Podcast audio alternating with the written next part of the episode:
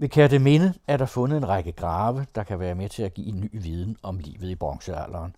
Også hvordan det har været for almindelige mennesker. Museumsinspektør Malene Refshauge Bæk fra Østfyns Museer fortæller til den anden radios Henrik Moral. Du har været med til at lave en udgravning af noget ældre bronzealder uden for Kataminen. Ja. Hvor er vi tidsmæssigt, når vi snakker om ældre bronzealder? Vi er i perioden mellem 1500 og 1300 før Kristi fødsel, lige konkret for den udgravning, vi har lavet herhen ved, ved Kærteminde. Og bronzealderen sådan samlet set strækker sig fra omkring 1800 før Kristi fødsel til omkring 500 før Kristi fødsel, og kan, kan dele sin ældre og en yngre del. Og det vi har undersøgt, det er altså noget, der hører til det, vi kalder ældre bronzealder. Og hvis man skal være helt specifikt, i periode 2, der er sådan et meget fint kronologisk system, der deler øh, bronzealderen op, som man har etableret ud fra, hvordan smykker og våben ændrer sig, og også hvordan gravskikken ændrer sig i løbet af bronzealderen. Hvad er det, I har fundet?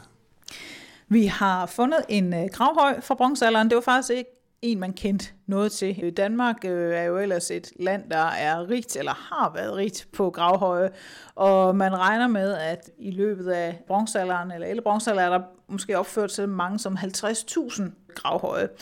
Den her var en af dem, vi ikke kendte. Og den blev fundet af en detektorfører i øh, efteråret 2016, hvor han var ude at gå på en mark en kilometers øh, penge fra, hvor vi sidder nu. Og han fandt et sæt kvindesmykker af bronze, som var blevet revet op i forbindelse med, at, at det jo altså er en dyrket mark. Så han kontaktede museet, som han selvfølgelig skal, når man finder sådan noget, for han havde nemlig også opdaget, at der lå et bronzesvær, som stadigvæk lå på plads, så dybt nede, at han ikke måtte øh, røre ved det. Så vi kom ud og kiggede på det, og kunne bogstaveligt talt se, at her lå en overpløjet gravhøj, den stod stadigvæk som sådan en svag kuppel i landskabet, men var aldrig blevet øh, opdaget, fordi at man ikke rigtig kan se marken på grund af et tæt levende hegn, der går hele vejen omkring, så man ser ikke rigtig den her høj, men den var ganske tydelig, da vi kom derhen. Det var så ikke bare en øh, høj, der var? Nej, det var ikke bare en høj, der var. Vi gik i gang med at udgrave den her grav, hvor sværet lå, for vi var godt klar over, at det lå kun i 25 cm dybde, så en til to års yderligere opdyrkning af den her mark vil fuldstændig ødelægge graven. Så vi vil gerne sikre, at både sværet, men selvfølgelig også den sammenhæng, hele graven, blev undersøgt. Så den gik vi i gang med at grave, og det blev et rigtig spændende fund, for det viser sig, at det var en ikke-kistebegravelse, altså hvor man har udhulet en e-stamme og brugt som kiste, og som man, hvis man kender ægtved pigens grav eller skrydstrup så er det den type kiste, man skal se foran sig. Og i det her tilfælde var der en mand, der var begravet i den, men han lå der ikke i hele figur, og man så må sige, han var nemlig blevet brændt. Så der lå kun de brændte knogler, man havde samlet sammen, og til synlande pakket ind, måske i en oksehud eller et tæppe, det kender vi fra andre fund. Så han fyldte i virkeligheden kun en ganske lille del af den her kiste, der var næsten 3 meter lang, men man havde lagt hans gravgaver ned, altså hans svær og de andre ting, han havde fået med, som om der lå en person i fuld figur. Det, der adskiller ældre bronzealder og yngre bronzealder, er blandt andet, at man øh, går fra at jordfeste de døde, altså begrave dem i, i kister, til at brænde de døde og begrave dem i urner. Og det her det er et meget tidligt eksempel på en, en en brandgrav, så man kan måske sådan lidt frisk sige, at han er sådan en first mover, der har lavet sig inspirere af nye strømninger, der givetvis er kommet sydfra fra Europa. Han er blevet brændt, men man har alligevel holdt fast i den gamle tradition for, hvordan man nu gravlagde sine døde. Så det i sig selv, og også indholdet i den her grav, er et, et helt utroligt spændende fund. Han havde fået sit svær med sig, og han havde fået en dragtnål, der delvist bestod af guld med i graven. Han havde fået en lille guldbare med i graven. I hvert fald ikke noget, jeg lige kan komme på andre eksempler på. Og så havde han fået noget, som vi i dag måske ikke ville synes var noget specielt, men han havde fået en klapstol med sig i graven. Og stole er meget sjældent forekommende i, i bronzealderen. Man skal forestille sig, at det er et samfund uden møbler. Så det at have en stol eller en skammel, man kan transportere rundt og slå op og sætte sig på, det har givetvis været et symbol på, at man enten har haft særlige egenskaber eller, eller særlige evner eller en særlig funktion i samfundet. Der kendes i Danmark og Nordtyskland i omegnen af 23 gravfund, med sådan nogle skamler ud af adskillige tusind gravfund, og det er den første på Fyn. Og det, der er sjovt i øvrigt også, det er, at de her klapstole, som er sådan en helt simpel funktion, eller helt simpel møbel i virkeligheden, det er fuldstændig identiske møbler finder man omkring Middelhavet, afbildet for eksempel i de minoiske paladser på Kreta. Man finder øh, eksempler på dem nærmest i samme målestok, for eksempel i Tutankhamuns øh, grav, altså i Ægypten, og der kendes også flere andre fra Ægypten. Så det er simpelthen et, et møbel eller en idé om en møbel, der har bevæget sig tværs gennem Europa fra Middelhavet og herop, og så i det her tilfælde er endt i en grav på Fyn. Så alt det her i sig selv, det er jo i virkeligheden nok til at gøre en arkeolog glad at gøre sådan et fund. Men øh, da vi så i 2016 også lige ville øh, finde ud af, hvor stor var den her gravhøj egentlig, og det gør man ved at lege en gravmaskine og få gravet nogle grøfter, og se hvor langt ud går højen, der øh, skete der det, at vi stødte på et skelet, øh, sådan helt bogstaveligt kappet af toppen af et kranie. Det her skelet, det lå stik nord for højen. Og man kan sige, at det er sådan en god arkeolog-latin, at øh, hvis man finder noget grave uden for højene, og det gør man tit, det er helt normalt, at højene har været genbrugt eller øh, som gravpladser igennem øh, flere hundrede år, både at man har lagt flere grave i højen, men også placeret for eksempel brandgrave omkring højene. Så det er ikke unormalt, at man finder grave rundt omkring højene, men det er sådan god latin, at det er altid ved syd- og østsiden, man skal kigge efter de her gravfund. Og de her, de lå altså stik nord for højen. Og så var der lige herhen meget specielle gode bevaringsforhold for knogler. Den danske undergrund er jo varieret, men øh, mange steder i landet, der er der ikke særlig gode bevaringsforhold for knogler. Der er simpelthen ikke øh, kalk nok i undergrunden til, at knogler er meget godt bevaret. Men lige herhen er der simpelthen en lomme af sandblandet kalk, som gør, at øh, knoglerne ser fuldstændig friske og nye ud. Og vi var øh, så så heldige at ryge det her skelet, og da vi ville udgrave det, så dukkede der et mere op lige ved siden af, og så skyndte vi os at stoppe på det tidspunkt, for vi var godt klar over, at, at vi havde fat i noget, som krævede lidt mere tid og lidt flere penge, end vi havde på det tidspunkt. Sidste år i 2017 havde vi så øh, fået finansieringen på plads med støtte fra Slots- og Kulturstyrelsen, kunne vi udgrave resten af højen og den her gravplads, som vi var stødt på. Og der har vi så i løbet af september og oktober øh, sidste år samlet set udgravet nu syv, hvor de lå urørt med skeletter i. Og derudover har vi fundet knogler fra yderligere tre personer som altså har ligget i grave, der allerede er ødelagt, fordi øh, det er en opdyrket mark, og de har ikke været særlig dybt gravet ned, så når først markredskaberne får fat på dem, så tager det givetvis ikke mange dyrkningssæsoner, før de er ødelagt. Det, der er rigtig spændende herhen er, det er, at vi nu har en gravhøj med to meget rige begravelser i en mandsgrav, som jeg lige har beskrevet, og en kvindegrav med de her smykker, som vores detektormand først fandt. Og så har vi uden for gravhøjen repræsentanter fra et helt samfund, kan man sige, som er samtidig med de rige grave.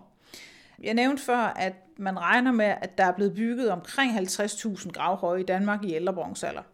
Men omregnet til, hvor stor en del af befolkningen, der reelt er blevet begravet i de her høje, så regner man med, og det er selvfølgelig behæftet med usikkerhed, men man regner med, at et sted mellem 10 og aller, aller højst 20 procent af befolkningen er blevet begravet i højene. Og alle de andre er altså ikke blevet begravet i højene, og dem har vi faktisk haft ganske svært ved at få hold på, fordi hvor er de resterende 80-90% af befolkningen henne, dem der ikke var så vigtige, at de blev begravet i en høj, og som ikke blev begravet med bronzesmykker eller bronzevåben, for det er jo typisk dem, man finder, hvis ikke der er bevaret knogler. Og her havde vi pludselig fat på sådan et helt samfund. Der er mænd, og der er kvinder, der er børn, og der er voksne. Den yngste er et spædbarn på, ja, måske et nyfødt spædbarn, og den ældste er et, et sted i, i 40'erne, sådan siger de indledende analyser i hvert fald. Og takket være alle de undersøgelser, man i dag er i stand til at lave, dels ved at se på knoglerne, lave analyser af knoglematerialet, men også alle de kemiske analyser og de DNA-analyser, man kan lave i dag, så forventer vi at kunne tegne et meget mere nuanceret billede af, hvordan har livet udformet sig for almindelige mennesker, så hvis vi kan kalde dem det, i bronzealderen. Der er ikke ret meget knogle, altså skeletmateriale bevaret fra den ældre bronzealder. Så på den måde har vi jo fundet et helt nyt og spændende arkeologisk kildemateriale, som giver mulighed for at tegne om ikke et nyt billede, det er sådan måske lidt dræs, men at tilføje noget til det billede, vi allerede har, der kan fortælle om, hvordan var levestandarden? Hvor gamle blev de? Hvilke sygdomme har de lidt af? Har de haft en hård tilværelse? Det tror jeg givetvis, de har, fordi det kunne vi allerede se i forbindelse med udgravningen. De har givetvis haft en tilværelse, hvor hårdt fysisk arbejde har været hverdagen. Hvordan kan man se det på skeletterne? Man kan blandt andet se på, at øh, de har så meget kraftige muskelhæftninger. Altså, de har simpelthen brugt deres krop meget mere end gennemsnitsdanskeren ville. Hvis man sammenlignede knogler fra en, en gennemsnits kontoransat dansker i dag med dem, så vil man kunne se, at der er forskel på, hvordan deres muskelhæftninger simpelthen har været. Man kan også se, at en af de voksne har brækket kravbenet. Det er vokset sammen igen. Til synligheden problemløst. Men altså, de har været udsat for et mere hårdt fysisk liv og, og sygdomme, som vi i dag regner for ingenting. Et af børnene har fx tegn på at have haft meget, meget voldsom mellemørebetændelse. Så voldsom, at det har sat sig. Man kan simpelthen se sporene efter den her betændelse, der har sat sig på kranieknoglerne.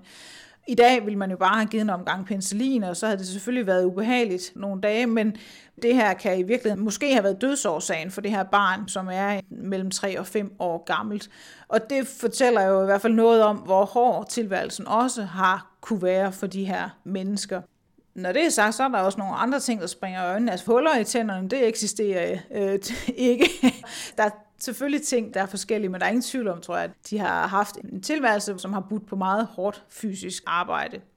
Men jo altså også en tilværelse, hvor man kan se, at de har fået en begravelse, hvor dem, der har gravlagt dem, har bekymret sig om dem, men også draget omsorg for dem. De er lagt meget omhyggeligt ned i de her grave. De er ikke rigt udstyret. Der er ingen af dem i, de her, i det her lille gravfelt, som har metal genstande med sig, og nogle af dem har slet ikke nogen gravgaver med, men man kan se, at de er blevet lagt omhyggeligt ned. Måske har mange af dem været pakket ind i tæppe, eller hvad det nu kan have været. I hvert fald så ligger de sådan meget med arme og ben meget tæt samlet, som om at de har været snørret ind i, et eller andet. Nogle få af dem har haft smykker på, som består af perler, lavet af muslingeskal, østersskal ser det ud til, hvor man simpelthen har skåret små perler der er også perler af ben og knogle, og en enkelt perle af en hundetand, som til synligheden har siddet enten i et hårbånd eller smykke, eller hvad ved jeg, det kan også have været øreringen. Det er jo lidt svært at se, når det eneste, vi finder, er selve perlen. Ikke også? Men det giver os den type oldsager og fund, som vi faktisk ikke har noget videre af fra den ældre bronzealder. Så på den måde har det også vist et helt nyt billede af lige præcis den her befolkning, som jeg siger, som vi har meget, meget lidt viden om, og som vi nu får mulighed for at fylde nogle af de huller, som vi har i vores viden. Så derfor er det et super interessant fund. I skal også have mulighed for at lave noget DNA-analyse. Det er i hvert fald planen, at vi gerne vil lave nogle DNA-analyser på knoglematerialet. Det er jo interessant at se, om de er i familie med hinanden. Det er de med en vis sandsynlighed nok, men det at vi også kan bevise det, det, der ville være rigtig interessant, det var, hvis man kunne for eksempel påvise, at de også er i familie med de personer, som har været mere velhavende eller vigtigere, tror jeg, man skal sige, øh, måske den lokale høvdingeslægt eller personer fra den lokale høvdingeslægt, der er blevet begravet i højen. Men eftersom at de er blevet brændt, så er der ikke særlig gode chancer for at finde DNA i de brændte knogler, så det får vi nok desværre ikke belyst, men det vil jeg i hvert fald personligt rigtig gerne have haft kigget på, om man kunne se, om det er forbindelsen, at de simpelthen er beslægtede med hinanden. Ikke? Også, men, men lige i det her tilfælde bliver det nok svært at påvise. Der skal til at laves nogle analyser af skeletterne. Hvad kan de ellers vise? Man kan lave en hel masse kemiske analyser og sporstofanalyser, der dels kan vise noget om, hvad har man for eksempel spist. Har man levet af føde, der kommer fra havet, eller har man mere levet af det korn, man har dyrket, og de husdyr, man har holdt. Det kan man for eksempel analysere sig frem til via knoglemateriale. Vi kan se i flere af de her grave, at der ligger muslingeskaller i gravene. Måske fordi, at de her muslingeskaller har siddet fast på tang, så man har dækket den døde med. Det er i hvert fald den teori, jeg selv hælder mest til. Og det kunne jo også godt tyde på, at man må have haft et ret nært forhold til havet, og også de muligheder for føde, det gav. Men det har vi så nu mulighed for at få bevist ved også at analysere på knoglematerialet. Så kan man også øh, lave det, der hedder strontium-analyser, som jo for eksempel er blevet foretaget på både ægtved pigen og skrydstrup pigen her inden for de seneste år, der har påvist, at de sandsynligvis er født uden for det nuværende Danmark, og så er rejst hertil, mens de stadigvæk var ja, teenager, vil vi jo kalde dem i dag. Det, der i hvert fald bliver mere og mere tydeligt, er, at bronzealderen har været et meget mere mobilt samfund, end vi måske har forestillet os. Og mobil i den forstand, at man har flyttet sig over meget længere afstande, end vi nok har forestillet os indtil for få årtier siden. I Danmark er der intet metal. Der er ingen kover, der er ingen tin, som man skal bruge, når man skal lave bronze. Så det er man nødt til at få fat i fra ovenikøbet forskellige områder i Europa. Det kommer heller ikke det samme sted fra i Europa.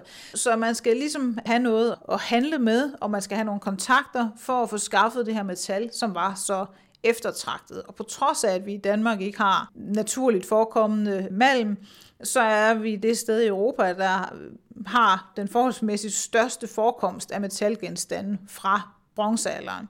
Så der har været sådan lidt kægt sagt gang i den i Danmark i den ældre bronzealder.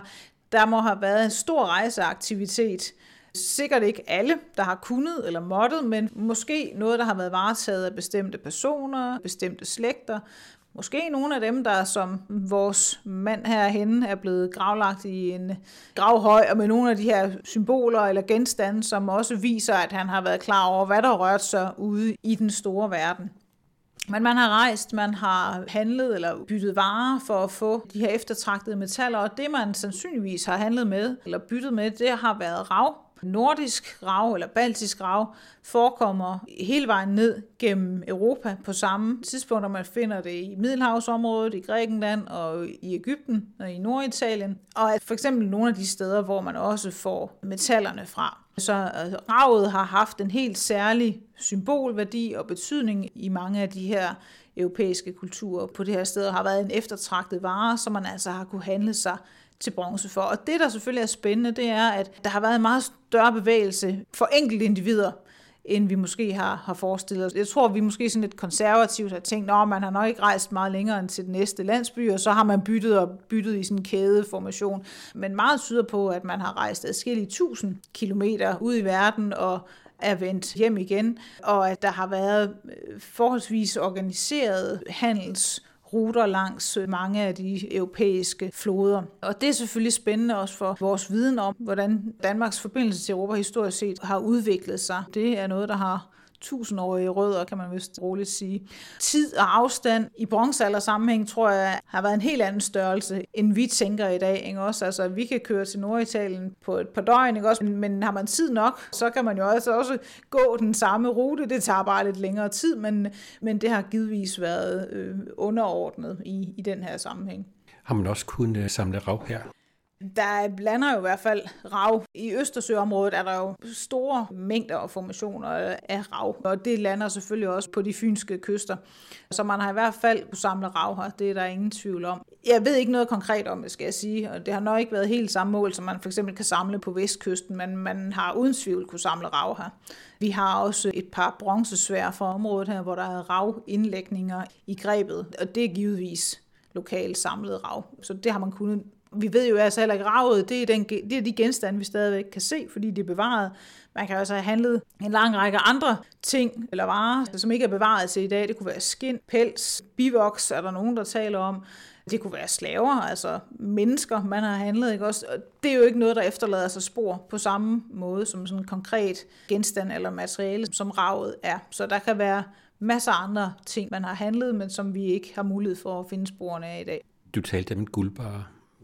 Hvad bruger man sådan en til? ja, hvad bruger man en guldbar til?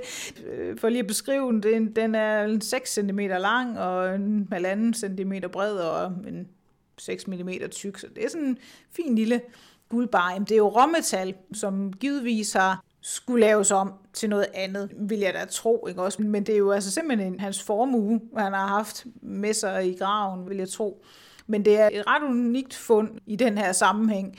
Så om det bare er også er det konkrete bevis på, at han har rejst ud i verden og selv taget den med hjem og et stykke ædelmetal, det skal jeg ikke kunne sige, men, øh, men i hvert fald, at han har fået formuen med sig på sin sidste tur. Der var nogle genstande med i graven. Er det sådan nogle, som er karakteristiske for området, for Danmark, eller hvor er det, de kommer fra? Vi har en række bronzegenstande derudefra. Nogle af dem kommer fra en kvindegrav, som har været placeret praktisk talt oven på mandsgraven. Det består af en bronzeplade, som har siddet i bæltet. Øh, hvis man har set billedet af ved pigen, så vil man kunne danse et indtryk. Den ligner rigtig meget. Den her plade er en lille smule mindre, men det er samme type plade med de her løbende cirkler, solsymboler, der løber hele vejen rundt. Og så er der en armring, og rester en halsring, og en ret stor dolk, hvor bladet er 24 cm langt, så det er sådan et pænt stort våben. Det er altså kvindens gravgods, vi har fundet her.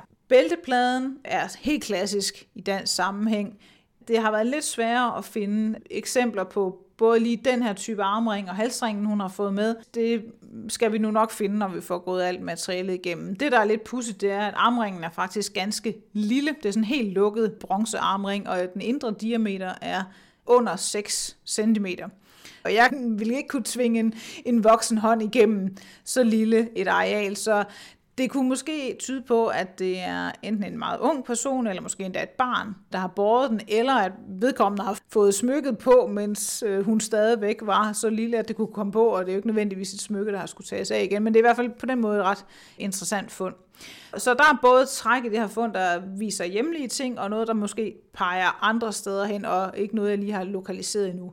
Men bæltepladen er helt sikkert et dansk produceret stykke. Det ligner rigtig mange af de andre bælteplader, vi også kender fra både fra Fyn og også det øvrige Danmark. Og vi ved jo fra andre undersøgelser, at der er en meget, meget høj kvalitet af de bronzestøberarbejde, der finder sted her i, i landet. Så, så det er helt sikkert et, et hjemligt smykke. Så må vi som sagt se, hvad vi finder ud af med de andre ting. Så det var det, kvinden havde fået med.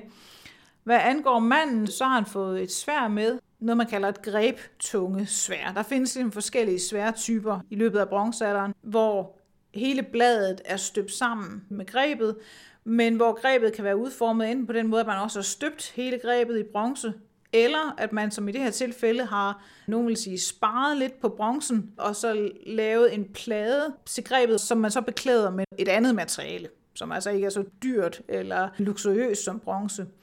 I det her tilfælde er det faktisk lidt sjovt, at øh, på grebet, øh, der kan vi se, der sidder rester af noget organisk materiale. Det kan være noget ben, eller horn, eller træ. Vi kan ikke, det er ikke helt bestemt endnu, hvad det er. Og under det sidder der så et lag rent bly. Og det er egentlig ikke noget, vi har havde så stor øh, kendskab til, før vi genopdagede det, fordi øh, ren bly, det findes faktisk i bronzealderen, men det var gået lidt i glemmebogen, tror jeg godt, man kan sige. Øh, en af Nationalmuseets tidlige øh, ledere, Sofus Møller, han skriver faktisk allerede i 1909, at der på flere af de her grebtunge svær findes bly. Men da vi stødte på det her for et par måneder siden, der var der ikke rigtig nogen, der havde nogen erindring om det, så jeg måtte grave det frem af, nogle, af nogle bøger, at vi var ikke de første, der var stødt på det. Men det er jo meget sjovt, at man også kan genopdage ting i arkeologien på den måde. Men blyet har jo selvfølgelig tilføjet noget tyngde til grebet. Man har ikke kunne se blyet, det har været dækket af noget ben eller horn, og i det har der været slået små bronzenitter i.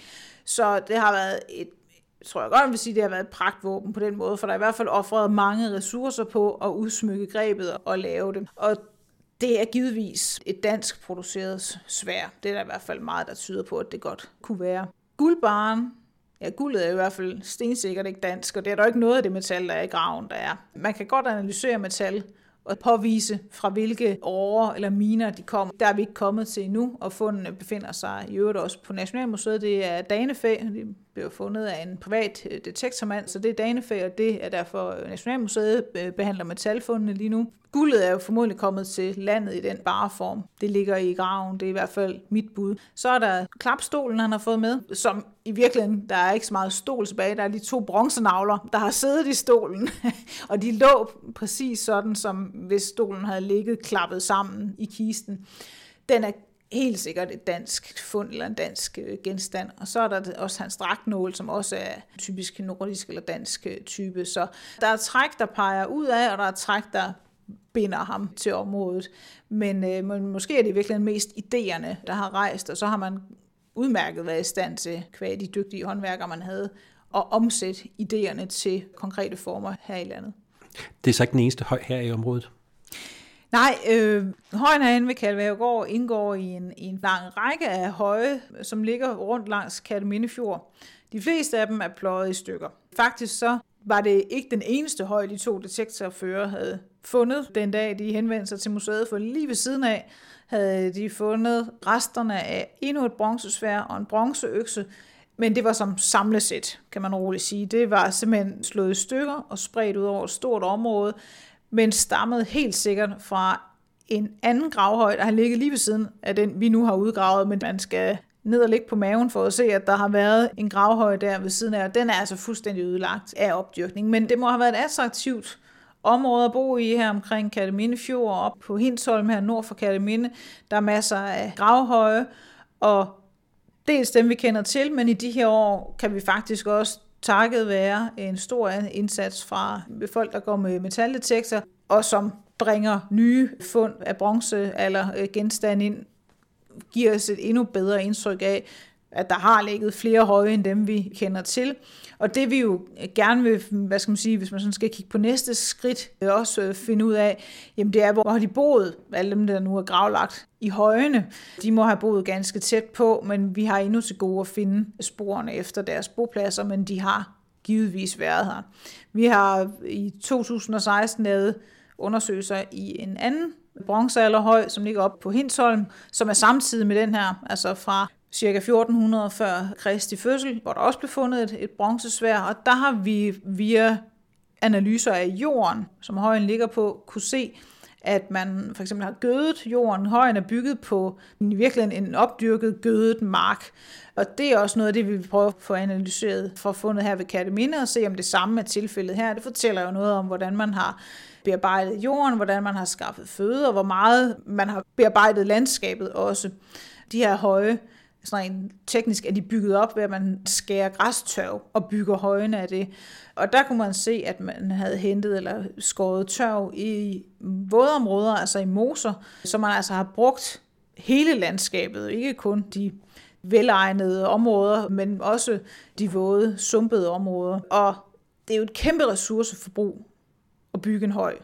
Selv en gennemsnitshøj, som den her hen, der har været en 20 22 meter i diameter og måske 3-4 meter høj, da den har stået nybygget. Der skal altså skæres adskillige hektar græstørv af for at bygge en høj. Og det vil sige, når du skærer græstørven af, så skærer du i virkeligheden også den gode, frugtbare jord af, og kan man sige på nogle måder, giver den døde sin egen jord med sig videre i døden. Og det er selvfølgelig klart, at det er et kæmpe ressourceforbrug, både de timer, der skal lægges i at bygge højen, men jo altså også i, at man ødelægger potentielt landbrugsland, hvor man skal dyrke og hente sin føde. Så der er virkelig lagt meget krudt og mange ressourcer i at opføre de her gravhøje. Så det må have været en opgave, man har tænkt var ekstremt nødvendig. Selvfølgelig for at ære den døde, eller markere, at her bor en vigtig slægt eller en vigtig person, men måske lige så meget for også at styrke og holde sammen på et samfund, som måske er i ændring.